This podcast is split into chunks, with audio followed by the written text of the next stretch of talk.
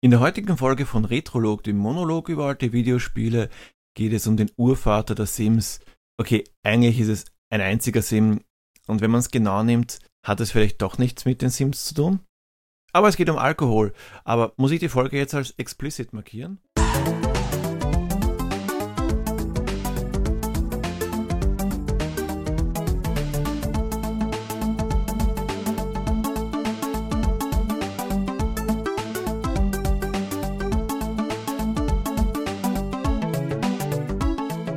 Heute erzähle ich euch was über Rags to Riches. Es erschien 1985 für den guten alten Commodore 64 und zwar nur für den C64. Man kann es nur alleine spielen und das Spiel ist eine Art Lebenssimulation. Dem Titelbild zu entnehmen wurde es von Bob Keener entwickelt und von der Melody Hall Publishing Corporation herausgegeben. Ich habe mir gedacht, wenn er schon so präsent am Titelbild steht, was macht er denn heute? Ich habe kurz einmal recherchiert und die Suche nach Bob Keener ergab Original nix. Viele Treffer, allerdings hat keiner davon im entferntesten mit Videospielen zu tun. Einige davon habe ich ganz einfach blind via E-Mail und sozialen Medien angeschrieben, nur kam leider keine Antwort. Ich habe allerdings im Netz gesehen, ich bin nicht der Erste, der auf die glorreiche Idee kam. Ähm, wahrscheinlich haben die angeschriebenen Bob Keeners meine Mail mit den Worten um Himmels Willen schon wieder einfach gelöscht. Auch von der Melody Hall Publishing Corporation ist neben Rags to Riches und einer Tabellenkalkulation namens Value Calc nichts zu finden. Aber die Melody Hall Publishing Corporation wurde von einem gewissen Perry G. Callas in Illinois gegründet. Nun gibt es eine Anwaltskanzlei in Illinois, in welcher ein gewisser Perry G. Callas tätig ist, welchen ich natürlich auch gleich angeschrieben habe, und dieser hat mir auch nicht geantwortet. Bevor ich nun zum Spiel komme, schauen wir uns an, wie jedes Mal, was noch um den Release geschah. Wie so oft bei alten Spielen habe ich hier mal ansatzweise ein genaues Erscheinungsdatum. Aber am 22. Juni 2017 veröffentlichte ein gewisser Greetinger eine Pico 8 Version des Spiels. Mischen wir das Ganze ergibt es den 22.06.1985. Schauen wir mal. Am 23.06.1985 stürzte nach einer Bombenexplosion eine Boeing 747 der indischen Luftfahrgesellschaft Air India auf dem Flug Toronto-Montreal-London südwestlich von Irland ins Meer. Bei dem Anschlag waren alle 329 Insassen ums Leben gekommen. Die Verantwortung übernahmen radikale Sikhs und eine sogenannte Befreiungsfront von Kaschmir. Und von 25. bis 29. Juni hatte die Schweizer Vereinigung für Sonnenenergie SSES e die erste Rallye für Solarmobile veranstaltet, um der Anwendung der Sonnenenergie zu mehr Popularität zu verhelfen. Und unser Filmstart am 21.06. kam Cocoon, das Science-Fiction-Drama mit Steve Guttenberg in die Kinos. Sollte es jemand von euch nicht kennen, es gibt ein paar Rentner, die herausgefunden haben, dass das Nachbarpool, ja, richtig gehört, das Swimmingpool vom Nachbarn eine verjüngende Wirkung hat. Zuerst haben sie sich gedacht, cool, aber sie werden abhängig davon, denn eigentlich waren es Aliens, die den Pool angelegt haben. Sie wollen ihre Artgenossen zum Leben erwecken, die liegen nämlich seit dem Untergang von Atlantis am Meeresgrund. Klingt nach Verschwörungstheorie. Aber gut, zurück zum Spiel.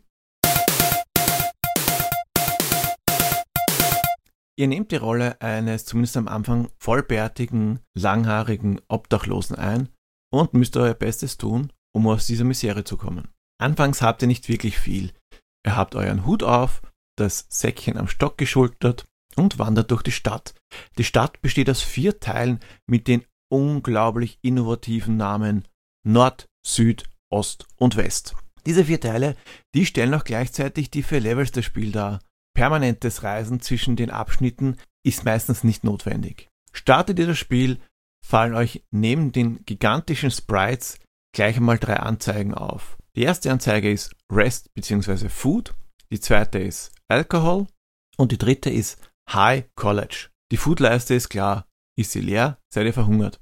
Wenn allerdings die Alkoholleiste zumindest etwas aufgebaut ist, verhungert man zwar nicht, bekommt aber dafür keinen Job aufgrund des Alkoholspiegels. Auch mit Bart und langen Haaren ist eine Anstellung unmöglich. Wenn ihr genug gespart habt, geht zum Friseur, dann werdet ihr beides los. Außerdem wird man im zotteligen Zustand auch gerne von der Polizei ins Gefängnis gesteckt. Also sparen zum Friseur gehen, dann bekommt ihr erstens einen Job und müsst zweitens nicht ins Gefängnis. Zu Geld kommt ihr in Rags to Riches relativ einfach, denn das liegt im wahrsten Sinne des Wortes auf der Straße. Es liegen sowohl Münzen als auch Scheine dort. Ihr müsst es nur aufheben. Wenn einmal nicht genug Geld herumliegt, solltet ihr auch ebenfalls am Straßenrand liegende Flaschen einsammeln und im Supermarkt gegen Bares eintauschen. Am Müllplatz könnt ihr gleich ein paar Flaschen auf einmal einsacken, aber erst nachdem ihr den Wachhund mit Knochen, was sonst, bestochen habt. Aber Vorsicht, es läuft auch ein Räuber herum und wenn euch der erwischt, dann sind eure Scheine weg. Die Münzen, die lässt er uns gnädigerweise. Um einen Teil des Geldes vor den Räubern in Sicherheit zu bringen, wird das gesammelte Geld alle 10 Dollar, also wenn man den zehnten Schein spielt, auf eine Art Konto automatisch einbezahlt. Dort ist es zwar vom Räuber in Sicherheit, nicht aber vom Finanzamt, welche das Konto beträchtlich dezimiert, wenn ihr erwischt werdet. Nur Münzen und Flaschen. Die kann euch keiner nehmen. Bargeld und das Geld am Konto, das müsst ihr vor Räubern und den Staat schützen. Rags to Riches hat für ein Spiel aus 1985 etwas Besonderes, neben der etwas fragwürdigen Rechtslage der Stadt. Es gibt einen Tag-Nacht-Zyklus, der Einfluss auf das Spiel hat. Manche Shops haben in der Nacht geschlossen und sperren erst wieder in der Früh zu einer gewissen Uhrzeit auf. Auch Jobs gibt es nur zu einer gewissen Uhrzeit und auch zur Highschool und den College muss man pünktlich erscheinen. Die Nacht kann jedoch in Unterkünften überbrückt werden, die entweder für eine Nacht oder gleich für eine Woche mietbar sind. Bei den Hotels, die ihr für eine Woche mietet, da lässt ihr auch gleich euren Hut liegen. Wie sieht nun so eine typische Rags to Riches Partie aus? Gestartet wird mit einem Zugticket, um in ein anderes Stadtteil zu reisen. Einer Flasche, zwei Scheinen und einer Münze.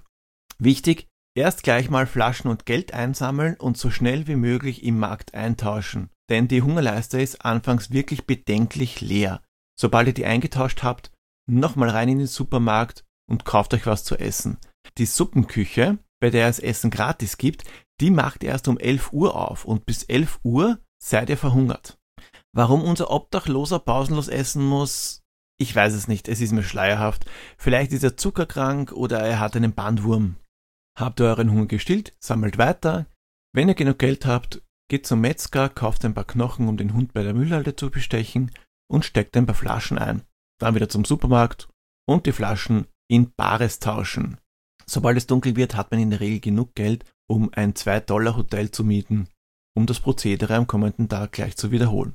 Sobald man ein paar Scheine hat, ab in den Westen und beim Friseur den Bart abrasieren lassen und Haare schneiden. Denn wie gesagt, die Polizei sperrt uns nicht ein und wir können Jobs annehmen. Sowohl der Bart als auch die Haare, die wachsen übrigens nach. Das muss jetzt nicht unbedingt schlecht sein. Das einzige Gefängnis im ganzen Spiel befindet sich am Anfangsstadtteil. Und so könnte man gratis dorthin kommen. Einfach Haare wachsen lassen, in den nächsten Polizisten laufen und schwupps ist man zwar im Gefängnis, aber im Anfangsstadtteil. So, das ist nur der Beginn des Spiels mit einem wirklich sadistisch hohen Schwierigkeitsgrad. In nur wenigen Sekunden kann man dank Räuber und Finanzamt mit nichts dastehen. Genau wie zu Beginn des Spiels. Meine persönliche Wertung. Die Sprites sind zwar auch für C64-Verhältnisse wirklich eckig, aber dafür riesengroß. Alles ist gut identifizierbar, es ist gut dargestellt, man sieht genau, was was ist. Der Räuber hat eine Pistole und seine Maske, die Polizisten werden erkannt und über den netten Herrn vom Finanzamt mit Aktenkoffer blinkt riesengroß IRS. Ich gebe Rags to Riches in Sachen Grafik 3 von 4 Flaschen alkoholfreies Bier. Der Sound. Ja, der Sound. Musik ist nicht wirklich vorhanden. Zu Beginn eines jeden Tages trillert ein kurzes Soundschnitzel von Mozarts Trio for Piano, aber das war's auch schon. Die vorhandenen Soundeffekte sind eher, naja, Mittel zum Zweck, sage ich jetzt einmal. Daher gebe ich nur zwei von fünf Flaschen alkoholfreies Bier. Gesamt gesehen macht Rex to Riches durchaus Spaß, wenn man mal den Dreh raus hat. Leider gibt es kein definiertes Ende und manche Stellen sind auch ziemlich unfair und frustig, besonders wenn es ums Finanzamt geht. Da gebe ich insgesamt 3 von 5 Flaschen alkoholfreies Bier. Und zu guter Letzt kommen wir zum Time Warp. Ich spielte damals Rags to Riches stundenlang, ohne wirklich weiterzukommen. Ich war schon ganz stolz auf mich, als ich einmal so viel Geld hatte, um ein Hotel für eine ganze Woche mieten zu können. Ich war somit nicht nur den Bart, sondern auch den Hut los. Früher machte uns Frust beim Spielen offenbar weniger aus als heute, wie ich beim Wiederspielen gesehen habe. Es gibt wirklich einen hohen Frustfaktor. So schnell wie bei Rags to Riches wird man wohl nirgends sein Erspartes los. Ich bin zwar heute schneller vorangekommen, sogar bis zum Schulbesuch, allerdings auch schneller verhungert, da ich mehr riskierte. Auch wenn Rags to Riches unglaublich schwer und teilweise frustrierend ist, zeigt diese eher unbekannte Perle nicht nur aufgrund des außergewöhnlichen Spielprinzips, wie innovativ Spiele damals sein konnten. Ein Remake von Rags to Riches gibt es nicht. Ein Spielen heutzutage ist ohne Spielmedium und C64 etwas schwierig. Bis auf die angesprochene Pico 8 Version braucht ihr die Original-Hardware und Software. Tja, liebe Kinder, und was haben wir heute gelernt? Erstens einmal, das Finanzamt ist böse, es nimmt euch euer ganzes Erspartes weg. Und zweitens, schneidet euch die Haare und um Himmels willen rasiert euch, denn sonst sperrt euch die Polizei ins Gefängnis. Bis zum nächsten Mal.